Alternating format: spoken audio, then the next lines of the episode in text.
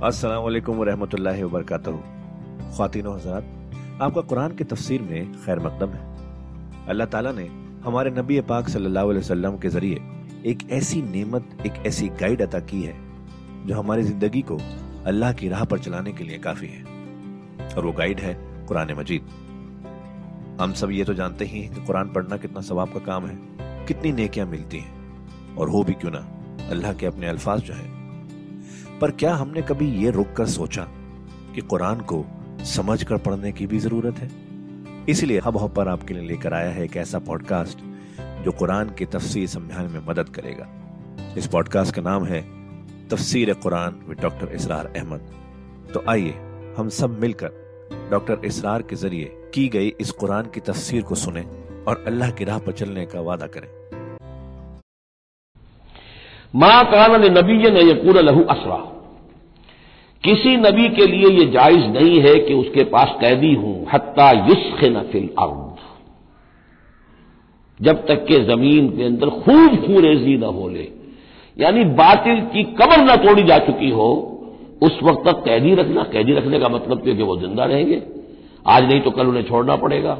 आप छोड़ेंगे उनको, वो फिर कुफर की तकवीत का बाइस बनेंगे। तुरीदून अरब दुनिया।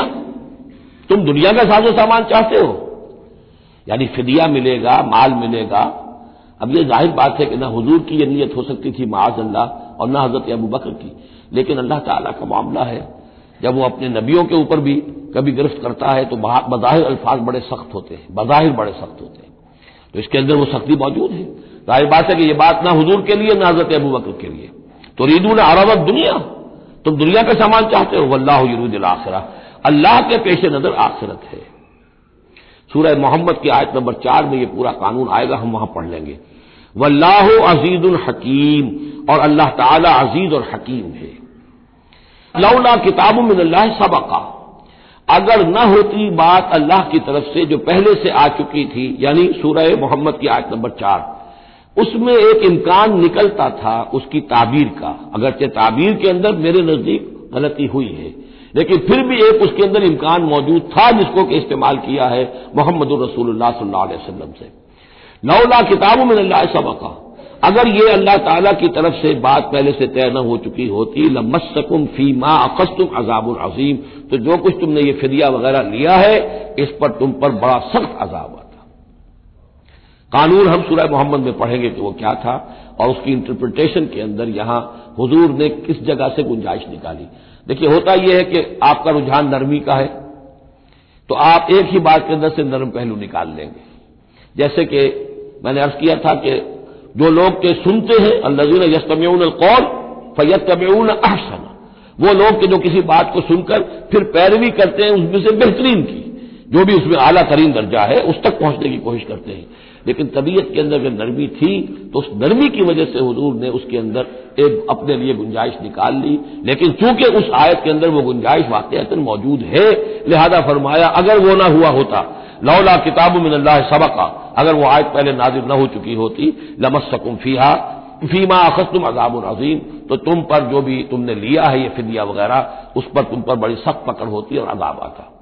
रिवायात में आता है कि हुजूर भी और हज़रत अबू बकर भी दोनों फिर इस आयत के नजूल के बाद रोते रहे हैं कि हमसे ये खता हुई है। बारह खता इश्तिहादी है, कोई गलत उस तरह की नहीं है कि किसी सरी हुक्म की खिलाफ वर्जी की गई हो। वो ये है कि जो भी उसमें रियायत रखी गई थी, उसको आपने अपने इश्तिहाद से, उसके अंदर से जो भी नरमी का पहलू था वो निकाल दिया। फकुलू बिम्मा गलिम तुम हलालन तो अब खाओ जो तुम्हें मिला है गनीमत। गनीमत में वो भी है जो ऐन जंग के मौके पर माली गनीमत मिला और जो फिदिया मिल रहा है, वो भी गनीमत है। हलालन तय्यबा खाओ, इसमें कोई अब तुम्हारी हचकिचाहट न हो। हलाल और तैयब सुथरा व तकुल्ला अल्लाह का तकवा इख्तियार करो इन अल्लाह गफुर रहीम यकीन अल्लाह ताला बख्शने वाला, रहम फरमाने वाला है। या यह नबी कुल्ल मनफी ऐदी को मिन असरा। ए नबी, कह दीजिए उन लोगों से जो आपके कब्जे में है, कैदी। अब कैदियों में जान लीजिए, हज़रत अब्बास इबन अब्दुल मुत्तलिब भी थे। रज़ी अल्लाह अन जो हजूर के चचा थे। गुमान गालिब यह है कि वो ईमान तो ला चुके थे, अपने ईमान का ऐलान नहीं किया था। लिहाजा जंग में कुफार के साथ होकर आए थे। वो भी गिरफ़्तार थे। और भी कुछ लोग थे जो जिनके बारे में हुजूर जानते थे कि ये लोग जो है अपनी दिली ख्वाहिश से नहीं आए हैं, बल्कि यह कि अपने सरदारों के दबाव की वजह से आए हैं। लेकिन कानून तो कानून है। तो इस तरीके का मामला जब हुआ है और फिर हजूर के अपने इकदाम वो कैदी हैं अबुल आस उनकी बड़ी साहिबजादी जैनब रज़ी अल्लाह तहा ने फिर उनके लिए अपना वो हार भेजा है जो हज़रत खदीजा ने उन्हें शादी के मौके पर दिया था। तो ये ऐसी कैफियात हैं, हम जब पढ़ते हैं इन चीज़ों के तो हमारे लिए तो एक ताल्लुक जो है, वो एक माजी की तारीख के किस्सों की है।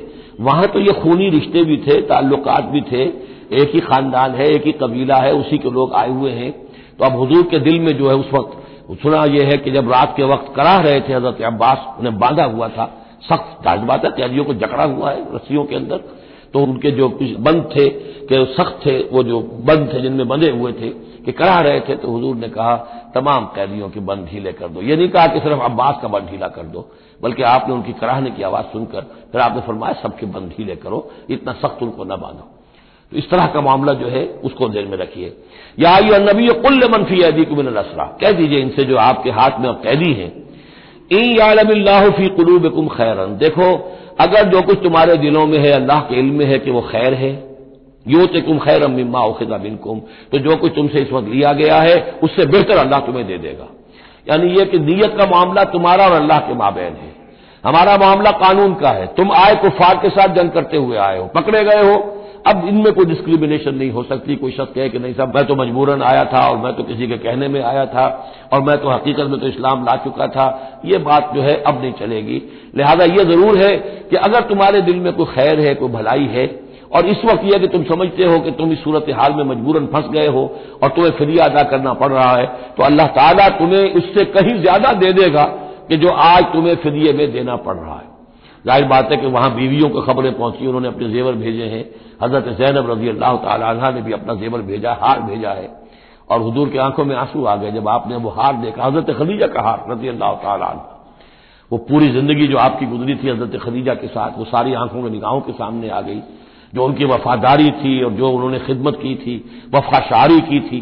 तो उसके बाद मुसलमानों से कहा कि ये उस माँ की यादगार थी बेटी के पास, अगर आप लोग इजाज़त दें तो ये इसको वापस कर दिया जाए। तो उसको फिर लोगों की इजाज़त से वो हार वापस किया गया। तो ये सारे जो जज्बाती मामला थे, इनको अच्छे से समझिए कि हम पढ़ते हुए इन चीज़ों को समझते हैं कि जैसे एक बस तारीख का एक वाकया है, इसके साथ जो एहसास जज्बात, जो उसके साथ और फौरी जो उस वक्त की कैफियात थी, उसका हमारे लिए अक्सर और बेशतर तो मुमकिन ही नहीं कि तस्वुर कर सके। या यू नबी कुल्ल मनफी अदी को मिनसरा ए नबी, कह दीजिए उन लोगों से जो आप लोगों के कब्जे में है इस वक्त, इन कैदियों में से। इन यालमिल्लाफी कुलूब कुम खैरा। अगर अल्लाह के इल्म है कि तुम्हारे दिल में खैर है योत कुम खैर मिम्मा ओखिदा मिनकुम। तो जो कुछ तुमसे लिया गया है, अल्लाह उससे बेहतर तुम्हें दे देगा। वह यकफिर और तुम्हें बख्श देगा। वल्लाह गफूर रहीम और अल्लाह गफूर रहीम है। वही युरीदू खयानत का और अगर ये आपसे ख्यालत करना चाहें, झूठ बोल रहे हो झूठी कस्में खा रहे हो कि हमारे साथ तो मामला यूँ हो गया था और ऐसे आ गए थे। फ़कत खान उल्लाह बिन कबल। तो फिर ये पहले अल्लाह से भी ख्यालतें करते रहे हैं। मिन हम फाम करना मिन कुम अल्लाह ताला ने उनको पकड़वा दिया। वो अल्लाह अलीम हकीम। अल्लाह हकीम और अलीम है। अब ये यूँ समझिए कि कंक्लूडिंग आयात है सूरह मुबारक की। इन लजीन आमनू व हाजरू व जाहदू बे अम्वालहिम वानफुसम फ़ी सबील है वल्लजीन आ व नसरू। उलाय का बादुम बाज यकीनन वो लोग जो ईमान लाए और जिन्होंने हिजरत की और जिहाद किया अपने अम्बालों और जानों के साथ अल्लाह की राह में। और वो लोग जिन्होंने उन्हें पनाह दी और उनकी मदद की उलाय का बाज हम औलिया बाज ये वो लोग हैं कि जो एक दूसरे के साथी हैं, रफीक हैं। यह आपने बात समझ ली? उस वक्त तक मुसलमान माशरा जो है, ये दो हिस्सों में अलग अलग मुनकसिम था। मुहाजरीन, अंसार। अगरचे मुहाजरीन और अंसार को भाई भाई बनाया जा चुका था। लेकिन ज़ाहिर बात है कि सिर्फ़ इस तरह के ताल्लुक से वो पूरा जो कबायली निज़ाम जो है वो एकदम तो तलपट नहीं हो जाता। तो उस वक्त तक सूरत हाल भी यह है कि जो पहले जो आठ मुहिमें हजूर ने भेजी हैं, उसमें किसी अंसारी को शरीक नहीं किया। वो एक्सक्लूसिवली मुहाजिर फिनोमिन था। जंग बदर में पहली मरतबा जो है अंसार शरीक हुए हैं, वरना पहले सिर्फ़ मुहाजरीन थे। लिहाजा वो पहली आयत जो है इन लजीना आमनू वो लोग जो ईमान लाए, वह हाजरू उन्होंने मक्के से हिजरत की, मदीने आ गए। वह जाहदू भी अम्बाल मनफुसिन फ़ी सभी और अंसार मदीना तो अब जिहाद में शरीक हुए हैं। ये डेढ़ साल से उस जिहाद में पहले से चले आ रहे हैं कि पूरी आठ मुहिमें जो पहले की हैं, वो एक्सक्लूसिव जो है, वो सिर्फ़ मुहाजरीन ने की है। बजादू भी अम्बाल अनफुसिम फ़ी सबील्ला ये एक एक तबका हो गया, एक जमात हो गई। वल्लजीन आवाओ और अंसार की शान क्या है? उन्होंने उन्हें जगह दी, पनाह दी, अपने घर तकसीम कर दिए अपनी दुकानें तकसीम कर दी, और इस तरीके से मुसलमानों के लिए अपने दिलों में भी और अपने घरों में भी पूरी जगह पैदा की। उलाय का बाजुम औलियाबाद उन्होंने मदद भी की। ये सब एक दूसरे के साथी हैं। वल्लजीन आमनु व लम युहाजरू। और वो लोग के जो ईमान लाए, लेकिन हिजरत नहीं की। मालकुम मिन वलायत मिन शय। तुम्हारा उनके साथ अब कोई ताल्लुक नहीं। आगे तो आगे चलकर सूरह निशा में जो बाद में नाजिल हुई है, पढ़ चुके हम पहले। उनमें तो यह है कि वो काफिर और मुनाफिक करार दिया गया। उनके साथ वही सलूक करो जो काफिरों के साथ है, उन्हें पकड़ो और कत्ल करो। इल्ला यह कि किसी ऐसी कबीले से हो जिनके साथ तुम्हारा मुआदा हो, वो पूरा कानून वहाँ आ गया है। लेकिन यहाँ भी पहली बात बता दी गई, अब कोई वलायत बाहमी तुम्हारी उनके साथ नहीं है। यानी फ़र्ज़ कीजिए कोई शख्स कहता है, मैं तो ईमान ला चुका था, मजबूरन आया था। आए थे, लेकिन हिजरत क्यों नहीं की? जब हिजरत की, तब तुम्हारा शुमार होगा उन्हीं लोगों के साथ जिनके साथ तुम जंग करके आए हो। तुम ये नहीं कह सकते कि मेरा ताल्लुक जो है अहले ईमान से शुमार किया जाना चाहिए। वल्लजीन आमनु व लम यू हाजरू मालकुम वलायत हिमिन शय। तो कोई तुम्हारी उनसे रिफाकत नहीं है, कोई ताल्लुक नहीं है, कोई ऐद नहीं है, कोई कौल करार नहीं है। ये आयत भी मालूम होता है कि उन्हीं जो असीर थे गजवा बदल के, उन्हीं की तरफ़ में रूए सुकुन है। हत्ता यू हाजरू जब तक कि वो हिजरत न करें हाँ वापस जाए फिरिया देकर जाए फिर हिजरत करके आ जाए तो ठीक है। फिर वो मुसलमानों में से होंगे, तुम्हारे भाई होंगे, तुम्हारे हिमायती होंगे और तुम उनकी हिमायत करोगे। वह इनिस तनसरूकुम फिद्दीन और वो लोग जो ईमान तो लाए, लेकिन हिजरत नहीं की, अपने अपने कबीलों में रहे या मक्के में रहे, अगर वो तुमसे मदद मांगे दीन में फालकुमन्नस तो है मुसलमानों, तुम पर वाजिब है उनकी मदद करना। इल्ला अला कौम बैनकुम व बैन मिसाक। सिवाय इसके कि वो किसी ऐसी कौम से ताल्लुक रखते हो कि जिनके तुम्हारे दरमियान कोई मुआहदा है। अगर कोई कबीला है कि जिसके साथ हजूर ने मुआहदा किया हुआ सुलह का, और वहाँ कोई मुसलमान है, और वो हिजरत तो कर नहीं रहा, वहाँ से वो मदद की दरखास्त करता है कि मेरी मदद की जाए तो उसके खिलाफ उसकी मदद नहीं की जाएगी, इसलिए कि कौम के साथ मुआवजा है। वल्लाह बिमा तामलून बसीर, और जो कुछ तुम कर रहे हो, अल्लाह उसे देख रहा है। वल्लजीन कफरू बाजुम औलिया बाज, और वो लोग जिन्होंने कुफर किया, वो एक दूसरे के साथी हैं, एक दूसरे के हिमायती हैं एक दूसरे के पुष्ट बना है। अरब कबायली माशरे के अंदर ये जो विलायत का मामला होता था, इसमें फिर ये जिम्मेदारियाँ भी आती थी। किसी के ऊपर तावान पड़ गया है तो जो उसके वली हैं, जो उसके हलीफ हैं, उनको भी तावान में से हिस्सा में देना पड़ता था। कोई कोई कैदी हो गया है, उसे कोई फिदिया देना है तो जो उसके हलीफ हैं, जब उसके घर वाले भी वो फिदिया के लिए रकम जमा करेंगे तो वो हलीफ भी उसके अंदर अपना हिस्सा डालेंगे। तो ये तो माशरे के अंदर जो कबायली माशरा होता है, ये चीज़ें होती तो यहाँ फरमा दिया गया, जो काफिर है, वो एक दूसरे के हलीफ है। जो अहले ईमान है, वो एक दूसरे के हलीफ है। लेकिन अहले ईमान में से जो हिज्जत नहीं करते, वो अहले ईमान के हलीफ नहीं है। बल्कि वो तो उन्हीं काफिरों के साथ शुमार होगा, उनका जिनके यहाँ वो रह रहे हैं। अलबत् ये कि अगर वो मदद तलब करें, तुम्हें मदद करनी होगी, बशर्ते के उनके कबीले से तुम्हारा कोई वारदा ना हो। इल्ला तफालू हो, अगर तुम इन चीज़ों की पाबंदी न करो। एक मुसलमान है, वहाँ से उसने खत लिख दिया है कि मुझे यहाँ सताया जा रहा है। हालाँकि उस कबीले से आपका मुआवजा और आप चढ़ दौड़े उस कबीले के ऊपर तो ये मामला नहीं चलेगा दुनिया के अंदर। हर चीज़ का एक कायदा है, कानून है। उसे वहाँ से हिजरत करनी चाहिए। या हिजरत नहीं कर रहा है तो तकलीफ़ झेलनी चाहिए, बर्दाश्त करनी चाहिए। मुसलमान मदद नहीं कर सकते, क्योंकि उसके कबीले से मुसलमानों का मुआदा है। इल्ला का फालू हो, अगर ये कवायद जवाबित पेश नज़र नहीं रखोगे, इनकी पाबंदी नहीं करोगे तकुल फितनतुन तो फिर तो यह है कि फसाद बर्पा हो जाएगा, फितना फैलेगा फिर अर्द व फसाद उन कबीर। और बहुत बड़ी जो है बदमनी हो जाएगी। अब वो आयत आ गई जिसका मैंने ज़िक्र किया था। वल्लजीन आमनु व हाजरू व जाहदू फ़ी सबी वल्लजीन आवा व नसरू। उलाय का हमल मोमिनून हक्का। अब उन दो तबकात को जमा कर दिया गया। वल्लजीन आमनु व हाजरू व जाहदू फ़ी सबी वल्लजीन आवा व नसरू। वैसे ये कि वो लोग जो ईमान लाए और जिन्होंने हिजरत की और जिन्होंने जिहाद किया अल्लाह की राह में, यानी ये मुहाजरीन वल्लजीन आवाओ और वो अंसार मदीना, जिन्होंने उन्हें पनाह दी, उन्हें जगह दी, उन्हें अकोमोडेट किया। व वल्लजीन आवा व नसरू और नुसरत की। उलाय कहमुलमोमिन हक्का, लहुम मगफरत व रिस्क करीम। उनके लिए मगफरत है और रिस्क करीम है। तो मोमिन हकीकी की तारीफ़ यहाँ पर जो आई है, दो हिस्सों में बटकर, वो मैं चाहता हूँ कि फिर अच्छी तरीके से आप समझ लें। इंतहाई अहम बात है ये। एक मुसलमान के लिए बोने अल इस्लाम वाला खमसिन, पाँच चीज़ें हैं। कलमा शहादत, नमाज़, रोजा, हज, जक़ात। लेकिन हकीकी मोमिन होने के लिए दो चीज़ें और बढ़ेंगी। सिर्फ़ शहादत नहीं, यकीन कलबी और नमाज़, रोजा, हज, जक़ात के साथ जिहाद फ़ी सबील्ला गोया कि सात चीज़ें होंगी, सात शर्तें पूरी होंगी तो एक शख्स बंदे मोमिन कहलाएगा। यह तारीफ़ है कि जो सूरह अल हुजरात की आयत नंबर चौदह पंद्रह में आई वहाँ पहले फरमाया, कालत आराब आमन्ना, कुल्लम तुम मिनू वला किन कुलू असलमना, वलम्मा यदुल ईमान फ़ी कुलू बेकुम ये बद्दू कह रहे हैं, हम ईमान ले आए। ए नबी उनसे कह दीजिए, तुम ईमान नहीं लाए हो, बल्कि यूँ कहो कि मुसलमान हो गए, हमने इतात कबूल कर ली है। अभी तक ईमान तुम्हारे दिलों में दाखिल नहीं हुआ। अब अगली आयत में फिर, इसी सियाक के अंदर, अगली आयत में मोमिन कौन है?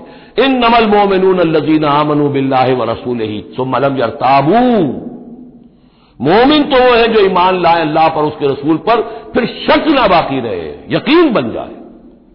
और दूसरे वजाहदूब अम्बालहिम वानफुसैन फ़ी सबील और वह जिहाद करें अल्लाह की राह में अपनी जानवर मालों के साथ। उलाय का सादकूर सिर्फ़ वो सच्चे हैं। इसको मैंने प्रकार से तशबी दी थी।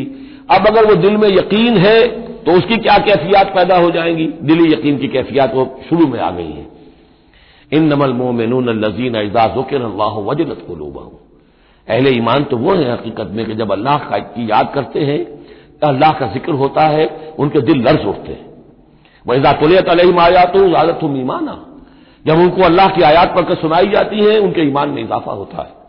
वाला रब ही तवक्लून उनका तवक्ल उनका भरोसा कुल का कुल अल्लाह की जात पर है।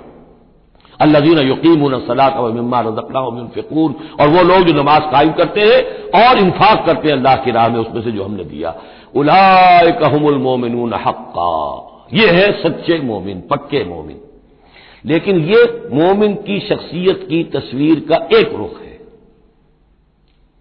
बदकिस्मती से हमारे यहाँ ये दो रुख अलहदा हो गए मामला यह है कि यह एक वर्क इस वर्क का एक सफ़ा यह एक सफ़ा यह है ये इनसेपरेबल है, सफात को जुदा नहीं कर सकते आप।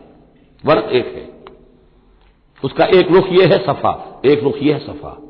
मोमिन की शख्सियत का एक सफ़ा, उसकी तस्वीर का एक रुख यह है। दिल में यकीन है, अल्लाह की याद करता है, दिल लरसता है। आयात कुरानी पढ़ता है या सुनता है, दिल में ईमान बढ़ता है। हर मामले में तवक्ल उसका, भरोसा अल्लाह की रात पर है। नमाज़ कायम किए हुए जक़ात अदा करता है, अल्लाह की राह में खर्च करता है। यह शख्सियत का एक रुख हो गया।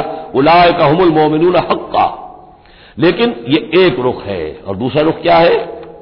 वल्लजीन आमनु वहाजरू वजाहदू फ़ी सबीर है वल्लजीन आवा व नसरू उलाय का हमुल मोमिन हक का और वो लोग जो ईमान लाए, जिन्होंने हिजरत की, जिन्होंने जिहाद किया अल्लाह की राह में, और वो लोग जिन्होंने उन्हें जगह दी, पनाह दी और उनकी मदद की। ये है मोमिन सच्चे। तो तस्वीर के इन दोनों रुखों को जोड़िए। ये है असल में जो आज की ज़रूरत है। साहबा किराम की शख्सियतों में ये दोनों रुख थे। जैसे जवाल आया हमारे यहाँ, उड़ाए कुछ वरक लाले ने, कुछ नरगिस ने, कुछ गुल ने, चमन में हर तरफ़ बिखरी हुई है दास्तां मेरी। दीन के हिस्से बखरे हो गए। कोई हल्के ज़िक्र के हैं तो उनको जिहाद वगैरह से कोई गरज नहीं। कोई कोई जिहादी तहरीकें हैं तो उनके अंदर जो है वो दूसरी कैफियत नहीं। इस तरह के मामला जो है तकसीम हो चुके हैं। जब तक कि ये मुकम्मल शख्सियतें वजूद में नहीं आएँगी। ये ज़ाहिर बात है, सहाबा की कमियत के एतबार से तो वहाँ तक नहीं पहुँच सकते। लेकिन उनका अक्स तो हो। उस तरह की कैफियत, मुतवाजन तरीके पर। अगर 25 फ़ीसद इधर है 25 फ़ीसद इधर भी हो। 10 फ़ीसद इधर है 10 फ़ीसद इधर भी हो। लेकिन एक ही तरफ़ सत्तर फ़ीसद हो जाए, दूसरी तरफ़ ज़ीरो हो, वो मामला गड़बड़ है। ये दोनों जो रुख है शख्सियत के, इनको जमा करने की ज़रूरत है। उलाय का हमल मोमिन हक्का, लहुम मकफरत व रिस्क करीम। उनके लिए मकफरत है और रिस्क करीम है। अल्लाह रबन जालना बिन हम अल्लाह रबन जालना बिन हम वल्लजीन आवनु मिम्बादो हाजरू व जाहदू। और जो लोग बाद में ईमान लाए या लाएँगे और हिजरत करें, जिहाद करें उजाजु माकुम तुम्हारे साथ होकर जहाद करे फौलाए का मिनकुम तो है मुसलमानों, वो तुम ही में से है, तुम्हारी जमात, तुम्हारी उम्मत, हिजबुल्लाह के हिस्से होंगे। वह उल अरहाम बाजुम औलाब बाजुम फ़ी किताब अलबत् अल्लाह का जो कानून है, जो शरीयत है मसल जो विरासत का मामला है, उसका ताल्लुक जो उल अरहाम के साथ है। ये जो भाईचारा था, इसके बिना पर विरासत नहीं है। विरासत होगी वही जो रहमी रिश्ते हैं, जिनके बिना पर कि विरासत का कानून बना दिया गया। उल अरहाम बाज हम औला बादिल फ़ी किताब अल्लाह की शरीयत के जबते के कानून में बहरहाल जो रहमी रिश्ते हैं, वो यकीन मुकदम है। इन अल्लाह बिकुल शहीन अलीम। यकीन अल्लाह ताला हर चीज़ का इल्म रखता है। बारक अल्लाकुम फिल कुरान अजीम। व नफ़ानी वैयाकुम बिलायात वसदिक हकीम। तो खातिन हजरात, ये था आज का एपिसोड। अभी तफसीर बाकी है। पूरी तफसीर सुनने के लिए अगला एपिसोड सुनना ना भूलें। ज़रूरी है कि हम कुरान को पूरी तरह से अच्छे से लफ्ज ब लफ्ज समझें। इसलिए अगले एपिसोड में आपका इंतज़ार है। सुनते रहिए ये पॉडकास्ट जिसका नाम है तफसीर Quran with doctor Israr Ahmad, सिर्फ़ हब हॉपर पर।